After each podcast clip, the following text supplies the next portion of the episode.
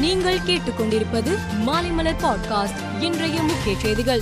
சிறார் குற்ற செயல்களுக்கு தீர்வு காணவும் பாதிக்கப்படும் சிறுவர்களை கண்டறிந்து அவர்களுக்கு வழிகாட்டவும் சென்னையில் சிற்பு என்ற திட்டத்தை காவல்துறை அறிமுகம் செய்துள்ளது.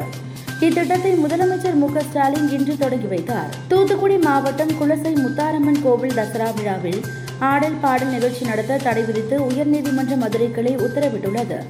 கோவில்களில் கலாச்சார நிகழ்ச்சி மற்றும் ஆடல் பாடல் நிகழ்ச்சி என்ற பெயரில் கோவில்களில் கலாச்சார நிகழ்ச்சி மற்றும் ஆடல் பாடல் நிகழ்ச்சி என்ற பெயரில் ஆபாச நடனம் நடத்த அனுமதிக்க முடியாது என்று நீதிபதிகள் தெரிவித்தனர்.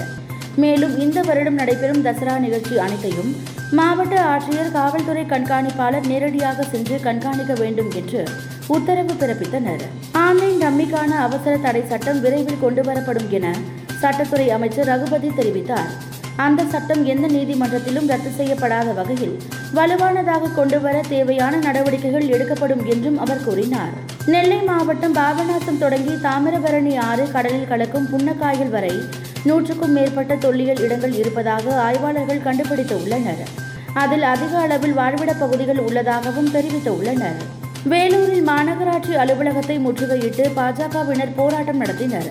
அப்போது மாநகராட்சி அலுவலகத்திற்குள் அத்துமீறி நுழைந்து மேயர் அறையின் முன்பு அமர்ந்து தர்ணா போராட்டத்தில் ஈடுபட்டதால் பரபரப்பு ஏற்பட்டது.